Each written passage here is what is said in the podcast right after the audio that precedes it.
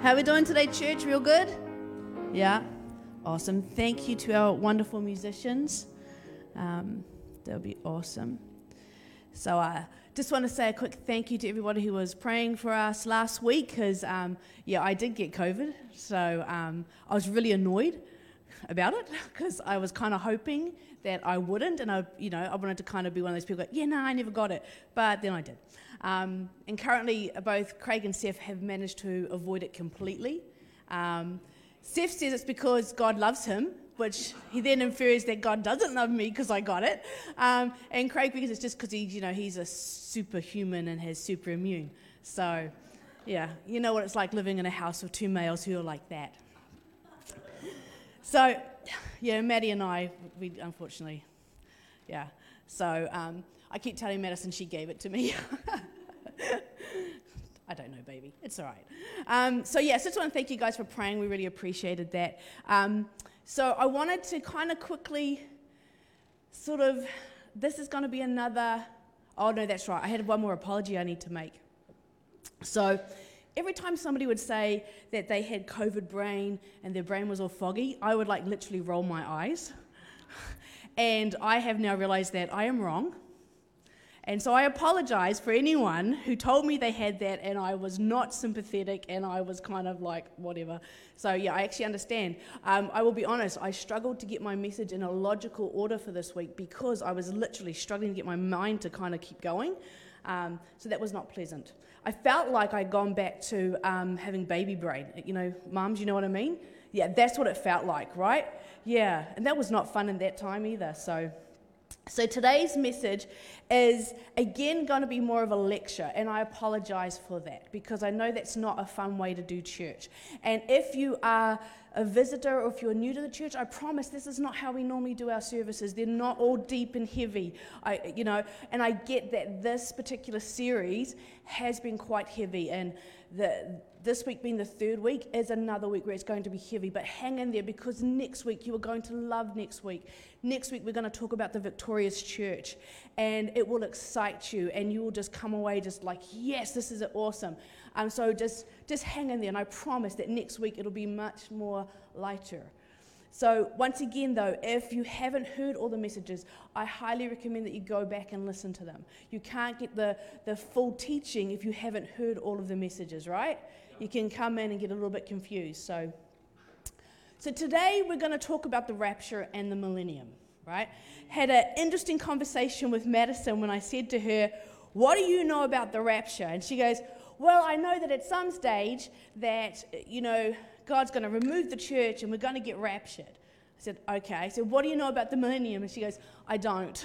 I was like, "Ah." Oh okay, so millennium's like a thousand years. I said, it's about the thousand year reign of Jesus. And she goes, yeah, no, I don't know anything about that. Great. So I kind of figured she was kind of my, um, you know, understanding of basically where I think most people are at, right? and, and maybe one of the things that you realize, and one of the things I've realized through conversations with people, is that a lot of us actually didn't really know what we believed about the end times, right? Because we'd heard stuff. We'd heard about rapture, so we think that's what's going to happen. And we'd heard about, you know, uh, the tribulation, and we think that was what's going to happen. But most of us, if the, the feeling I got was that most of us actually hadn't looked into it ourselves, right? That, that's fair? Yeah? And so hopefully this is answering some of your questions. The purpose of this whole series was to stop people from being afraid. Because the one thing that happened over COVID is the amount of, um, you know, YouTube preachers who got up and started preaching all this end time stuff that was really faulty and really wrong, and the amount of people who were sending it to me was why Craig and I sat down and said, actually, we need to do this because there's a, a lack of understanding, and we do not want our people to have a lack of understanding. So, we're going to talk about, I tried to break it up so we could talk about the rapture and we can talk about the millennium, but I kind of can't. Account. We have to kind of talk about them together. So for some of you, this information will be a little bit of repetitive, and I apologize for that, but I need to make sure that everybody else understands. So, we discussed in first week around the, the dispensationalist view, which is probably the, the predominant view in our world today, particularly in Pentecostal circles, right? And this view originated through a happy chance meeting of a Bible teacher who was looking for justification for his views on Israel. And it came about that he met this lady who had this charismatic um, vision in Scotland in 1830. Her name was Margaret MacDonald, right? And she said she had this vision that Christ was going to secretly come back and, um, and remove his church, right? So, John Nelson, Nelson Darby, he was in the process, he had this view, right, that God had two covenants. He had a covenant with the Jewish people and he had a covenant with, the, with Christians. Problem is, is that God needs to deal with these two covenants separately in his belief, right? So there were different dispensations of history that each one had to be dealt with separately. Darby believed that God was sent to a, uh, Darby believed that God sent Christ to establish a literal earthly kingdom and that the foundation of this kingdom was laid out for us in the four gospels which was directed to the jews and not to the church. So he believed that you know matthew mark luke and john was written to the jews and not to the church. When the jews crucified christ instead of crowning him god had to come up with plan b which was the cross the resurrection and the creation of the church the New Testament, Darby believes, was that partway through Acts, halfway through Acts onward, that, that's, a, that's for the church, but anything prior to that in the New Testament was not. The church, however, is actually really only an afterthought in the purposes of God because God actually only wants to deal with the Jewish people. Now, Darby himself was puzzling over how do we remove the church from the equation so that God could revert back to his original plan A, as outlined in the Gospels, when he struck gold with uh, Margaret MacDonald's vision. The vision supplied something that the Bible did not, which is the concept of the rapture.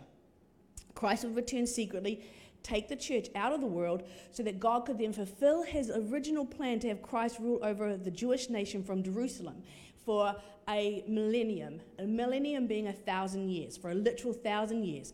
And in that time, the whole system of temple sacrifice um, existing at the time of Jesus would then be restored back. Right. So, according to dispensationalism, this is quite a complicated scenario. Firstly, it means that Christ had to secretly return and raptures the, the, the church to heaven. This idea is based on a couple of doubtful interpretations that are found in New Testament and Thessalonians and in Matthew. I, I will talk about those and explain those scriptures to you a bit later on. Dispensations themselves will even admit that the rapture is not talked about at all in the book of Revelation. It's not there. You can search it, you can read it in multiple different, um, you know, uh, versions. You will not find it. What they do believe, though, they presume, is that the rapture is going to happen before all the visions happen in chapter 4 also not mentioned in Revelation or anywhere else in the New Testament, but uh, presumed to occur is the restoration of ethnic Israel to the promised land and the resumption of the Old Testament sacrifices and a rebuilt temple at the initiation of, a personal, of the personal Antichrist. After this follows a seven year period of tribulation, halfway through which the Antichrist will betray the Jews. This period of time, again, is not actually referred to in Revelation. It's based on the 70 weeks of Daniel, which we already talked about back in week one. The supposed time of tribulation, as described in the visions, is starting in chapter 4 and ends further, and this time with a public return of Jesus in chapter 19. At that time, Christ will defeat the beast and the false prophet and inaugurate a thousand year reign on earth based in Jerusalem. The temple, and subsequently, which is subsequently described by the Antichrist, is rebuilt, and the sacrificial system, complete with priests and Levites and bloody sacrifices is reinstituted. And then after that, in chapter 20, Satan's going to be bound. The previously raptured saints, having experienced the first resurrection, will dwell in their new Jerusalem, which hovers above the earth, but sometimes they'll visit the earth in their immortal bodies. Satan is bound, but nevertheless, the children of saved believers will rebel, and so the period ends with a final battle against the devil and his forces. The lost among the mortal humans will constitute the armies fighting against Christ in battle. That is, in a nutshell, the belief of dispensationalism. So when you subscribe to some of these beliefs, that is the fullness of what you believe. Now, there are many problems with this. We discussed a bunch of them in, in our week one. So, just a brief summary there is no biblical evidence of any secret rapture in the church or for, for Christ to return twice there is no evidence to support the contention that the visions through chapter 4 all the way through to 19 concern the nation of Israel, because that's what, what dispensations believe. All of that stuff's only going to happen to Israel. There is no evidence anywhere in the New Testament that God would restart the sacrificial system because he once and for all abolished it through the sacrifice of Christ. Hebrews 10:9 says he does away with the first to establish the second.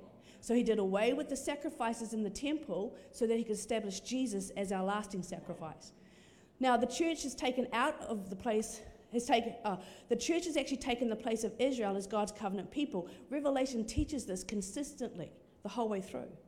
The tribulation is a term that describes the entire church age, not just a very small window of time. And the millennium is best understood from the context of Revelation as a figurative expression referring to the church age, not a literal period of time. Remember, I talked about how numbers and prophecy are symbolic.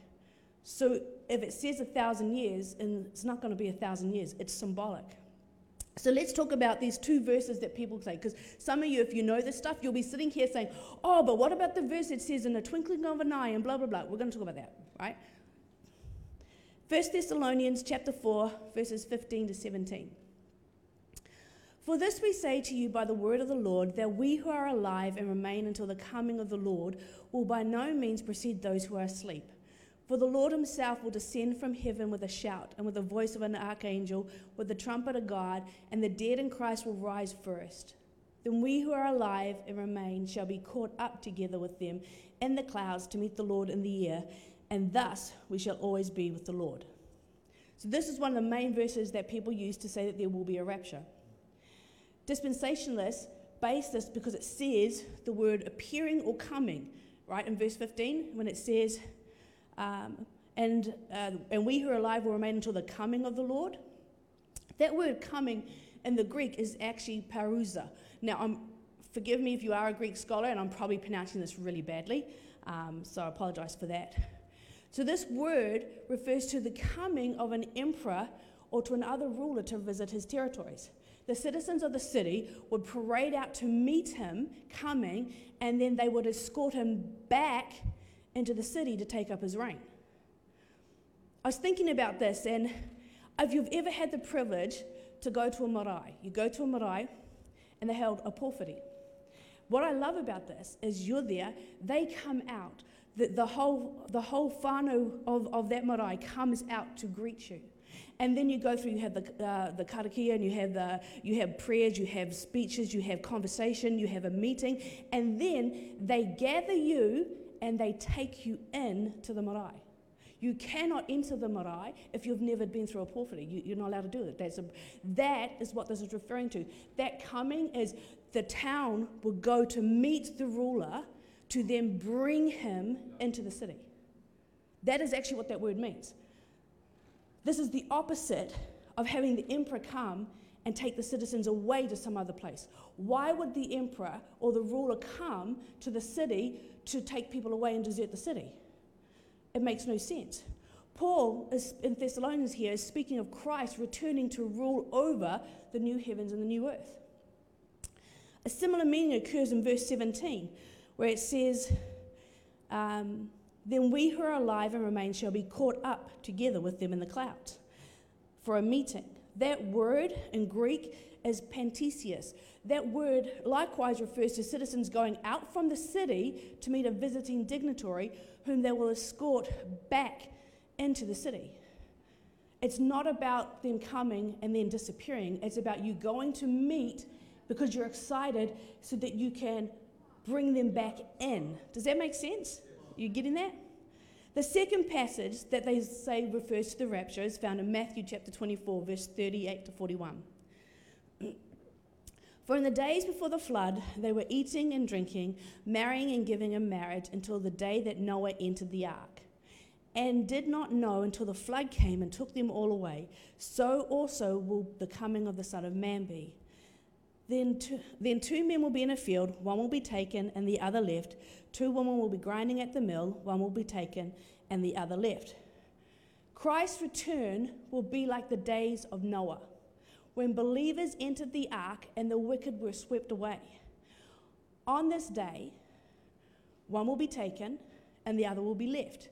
See, this text actually teaches the opposite of the rapture. See, the believers were not whisked away to paradise, rather, it is the lost who are taken away for destruction and for judgment. Just like the unbelievers were swept away in the flood, but uh, unbelievers were swept away in the flood, the believers remain.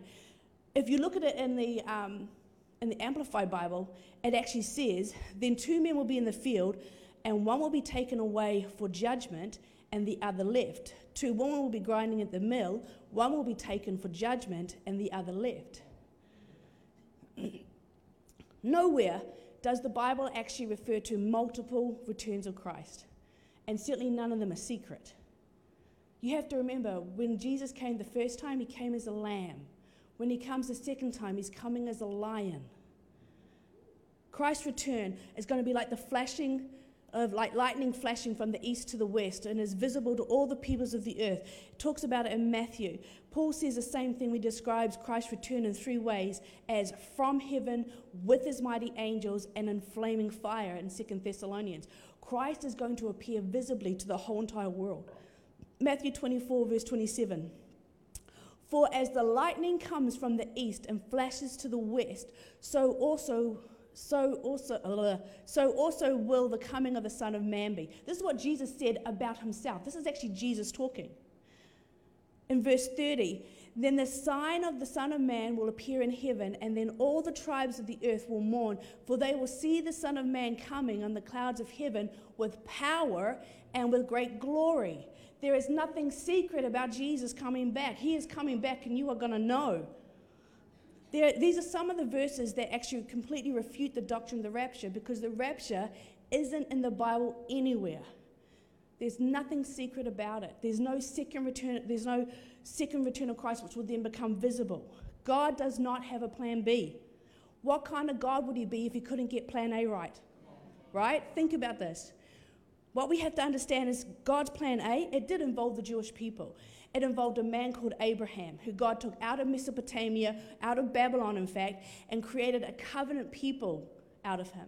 And in the very beginning of God's plan, God made it clear that He was going to use Abraham and his descendants to reach all the nations of the world. He says to Abraham, Through you, all the nations will be blessed. All of the Old Testament prophecy carries along this line until you reach the point of Christ. Jesus is the fulfillment of that.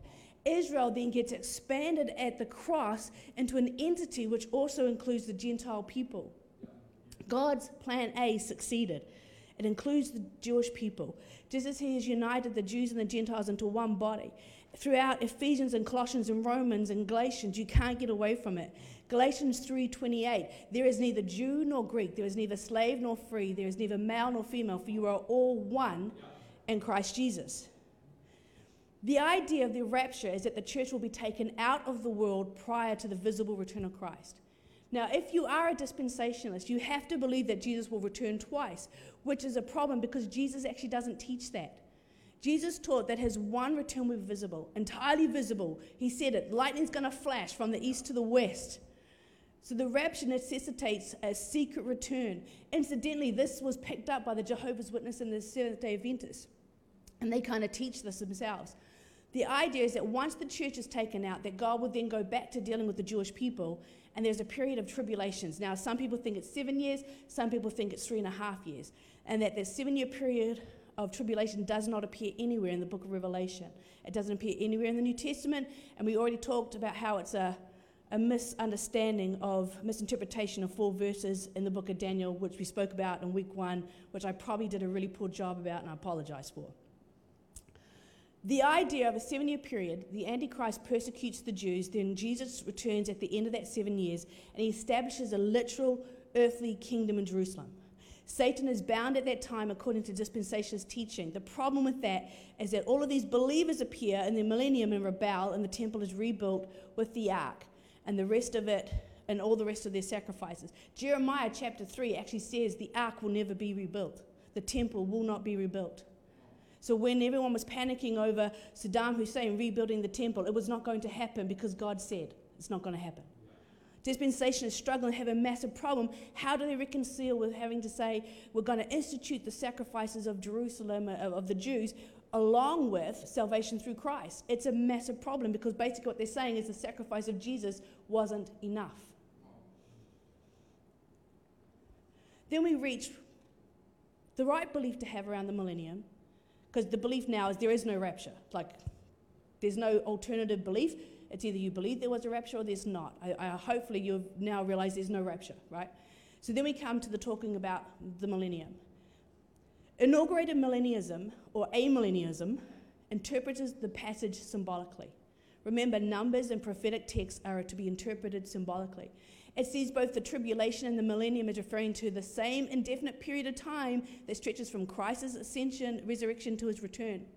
This period of time, as we talked about in week one, is the church age in which John lived, and in which we live, and in which believers in all these generations live, and in which the believers just before Christ's return will live. God's focus during this time is on the church, which has replaced national Israel as his covenant people. Now, he does have a promise in Romans 11 to bring a spiritual awakening to the Jewish people before the Lord's return. That he has that same promise for everybody. This view, though, is called amillennialism. So we are amillennialists. Craig and I are amillennialists, which means we don't believe in a million. There's not going to be a only Jesus reigning on earth for a thousand years. The clue that the thousand years are to be, imbo- to be interpreted symbolically is actually found in Revelation chapter 1, verse 1. See, John didn't make this book something that you needed to worry about and try to decode. He was actually very clear in the book. And the verse in verse 1 reads The revelation of Jesus Christ, which God gave him to show to his servants the things that must soon take place, he made it known by sending his angel to the servant John. The verb show is a Greek word called dynikamu. I have no idea if I said that right. We'll just pretend I did. It occurs seven times in Revelation, and each time it is used, it refers to a pictorial vision which God then interprets symbolically. This meaning is confirmed by the uh, second part of the verse where John says, He made it known by sending his angels. The verb made known translates to the Greek verb semanio, which means to symbolize or to signify symbolically. This indicates that the book as a whole should be interpreted in that manner, including all of its numbers. We have seen throughout the book that the key to understanding the, the symbolism is to be able to know your Old Testament. You understand the Old Testament allusions, you will be able to understand the symbolism that's been used. In summary, there is actually no secret return of Christ. There is one return of Christ.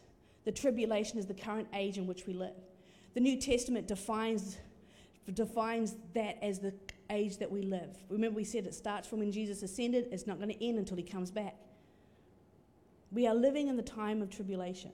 But why does John call it a tribulation? Remember, we talked about how Revelation pictures the Christians repeating the Exodus story. Our journey is pictured along the same lines as the children of Israel leaving Egypt. They went into the desert for 40 years and they entered the promised land as Christians, we find salvation, and then we begin this journey where we leave the dominion of darkness we enter into this wilderness period, which is our current present age, and we live there. We are both protected by God, but we are also under spiritual attack. We are in the in between age, the age where we enter before we enter the New Jerusalem. It's a time of tribulation, but only a tribulation that leads to victory. Paul repeatedly in his letters, in fact, 31 times, he talks about the tribulation being what he is expressly going through. If we don't teach people the Christian life involves tribulation and suffering, we're pe- preaching a false gospel. I was thinking about this the other day. I don't know what you were told when you came to Christ. A lot of people have been told, come to Jesus and your whole entire life will be made better. And so we kind of have this false sense that I'm going to come to Jesus and my life will be made better. You come to Jesus and your life becomes difficult.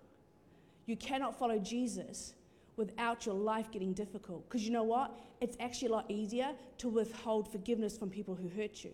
It's a lot easier to lash out at those who hurt you. It's hard when God says to you to forgive. That's really difficult. It's hard when the rest of the world is, is going in one direction and living their life in one way, and God's saying to you, No, I want you to swim against the flow. I want you to go in a different direction. Being a Christian involves suffering.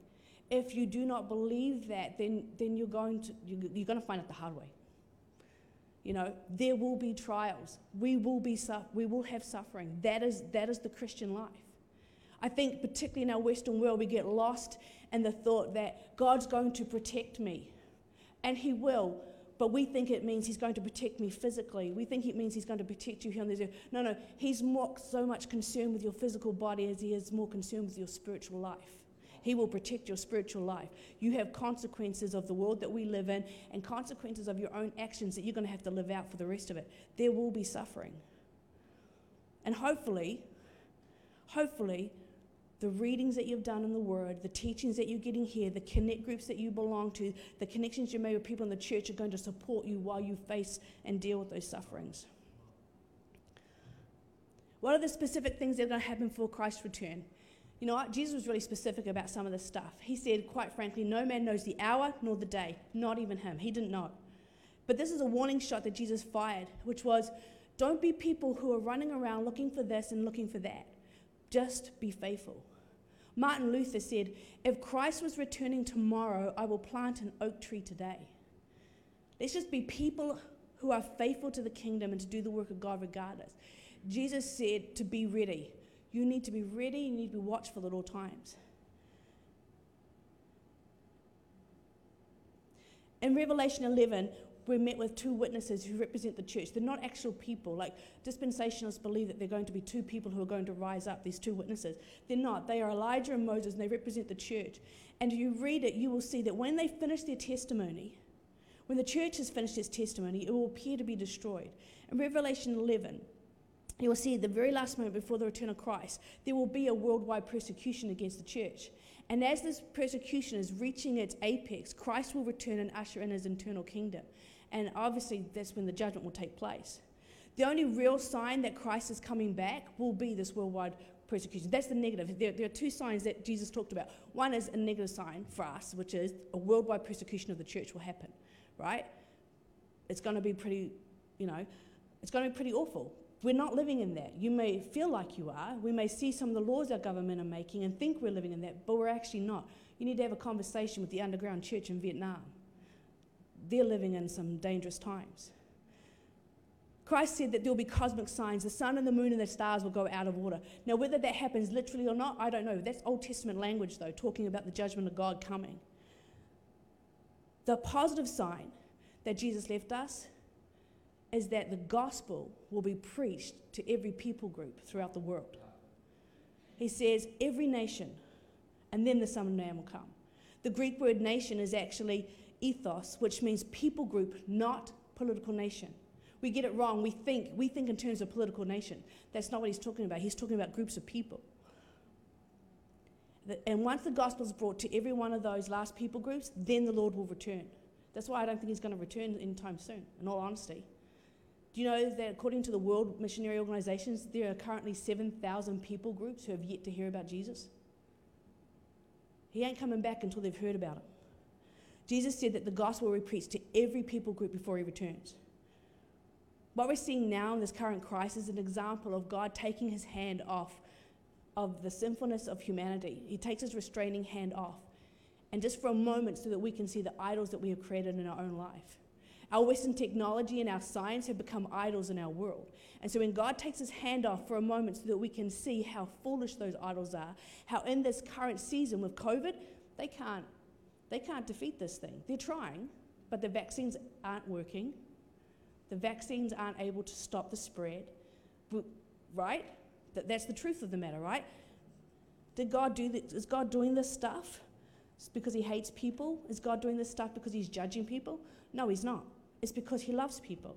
He's saying, look, if you don't get your life right right now, worse is coming. This is an opportunity for you to see that your idols, the things that you put your faith in, the things that you're putting your trust in, are foolish. They cannot, they cannot help you. This is an opportunity to see that you need to actually refocus and focus upon Jesus. And not only that, it's a fantastic opportunity for us as Christians to get out there.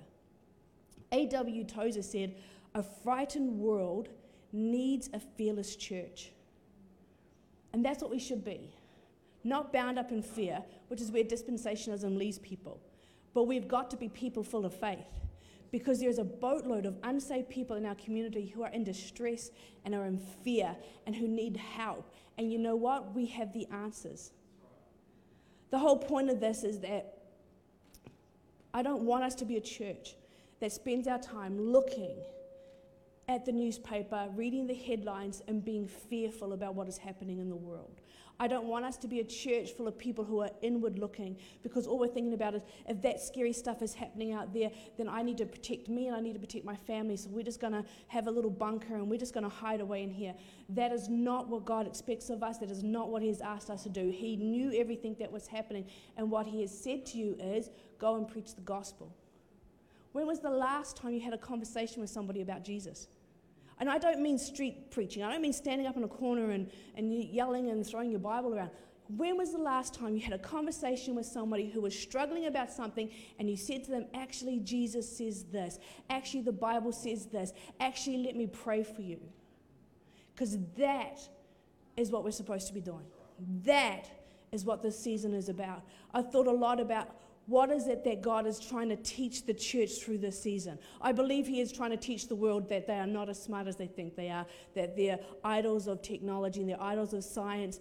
Uh, you know, and let's face it, some of our scientists, medical scientists, are playing around with stuff that they shouldn't be doing. And God's like, okay, let's see how you deal with a simple cold, right? Let's see how you deal with this flu virus. And we're not doing so well. But us as Christians, what is God saying to us? Why did God allow churches to be closed for periods of time over the season? What is it that God is addressing in us? It's not about, uh, uh, for me personally, I believe it's no more about performance. It's not about how many lights we have. It's not about how great our singers are or we can put on this great big production because that at the end of the day doesn't do anything for anybody. Did that actually help anybody through COVID? No. What this is about is you need to assess yourself. Where do I stand with God? How important is He in my world? Is He the center? Is Jesus at the center? Or am I still at the center? What am I doing when people are scared? Because people are scared in the community. Have I spoken out? Have I told them about Jesus? Have I reached out a hand to pray for people? Or am I just so bound up in fear? And I can't answer that for you. I know what it means for me. Craig and I have assessed ourselves. We know that as pastors, what we believe God is saying to us and moving forward for the church, what we believe God is saying for us. But I don't know what He's saying to you. But have you stopped and asked? Have you stopped and asked? I'm really sorry, you're not going to be raptured out and avoid trials and tribulations. You're a Christian, you're called to a life of suffering. That's it. Yeah, that's right. Somebody get excited, right? But the good news is, is that He will never leave you and He will never forsake you. He will walk with you through every part of this. You will never be alone. He is always there with you. He has given you every promise is yes and amen. And if you get nothing out of this whole entire series, I just want you to not be afraid and I want you to just start living the life that Jesus has called you to. So let's get to our feet. And we're just going to pray.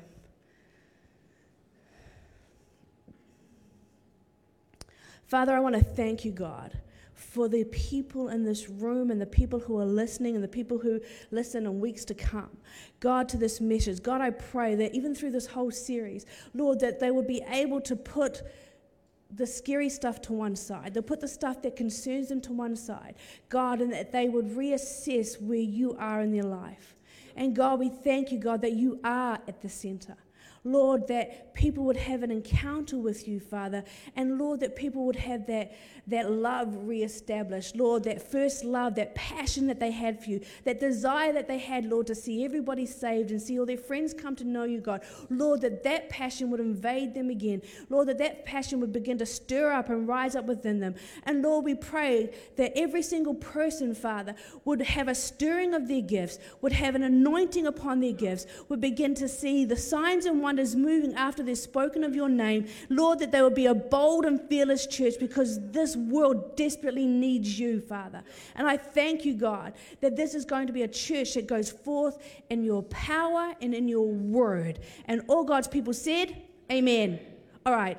Have a wonderful day. And I apologize again for the lectures type style of that. Um, but next week's going to be awesome.